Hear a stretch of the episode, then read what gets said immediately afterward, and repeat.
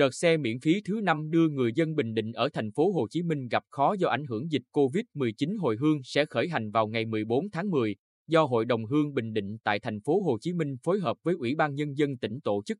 Theo kế hoạch, đợt này có 25 xe, đưa 625 người dân, mỗi xe chở 25 người, về quê. Ông Phạm Khắc Toàn, Phó Chủ tịch Hội đồng Hương Bình Định tại thành phố Hồ Chí Minh, cho biết, vẫn như những lần trước, người dân được xét về quê thuộc nhóm phụ nữ mang thai.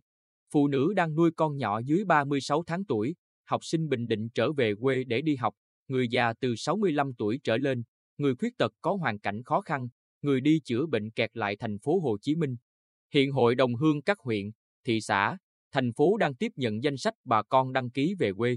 Ngày 13 tháng 10, Hội đồng Hương tiến hành rà soát, phê duyệt danh sách và hỗ trợ miễn phí cho bà con test nhanh, lo thủ tục lên xe về quê.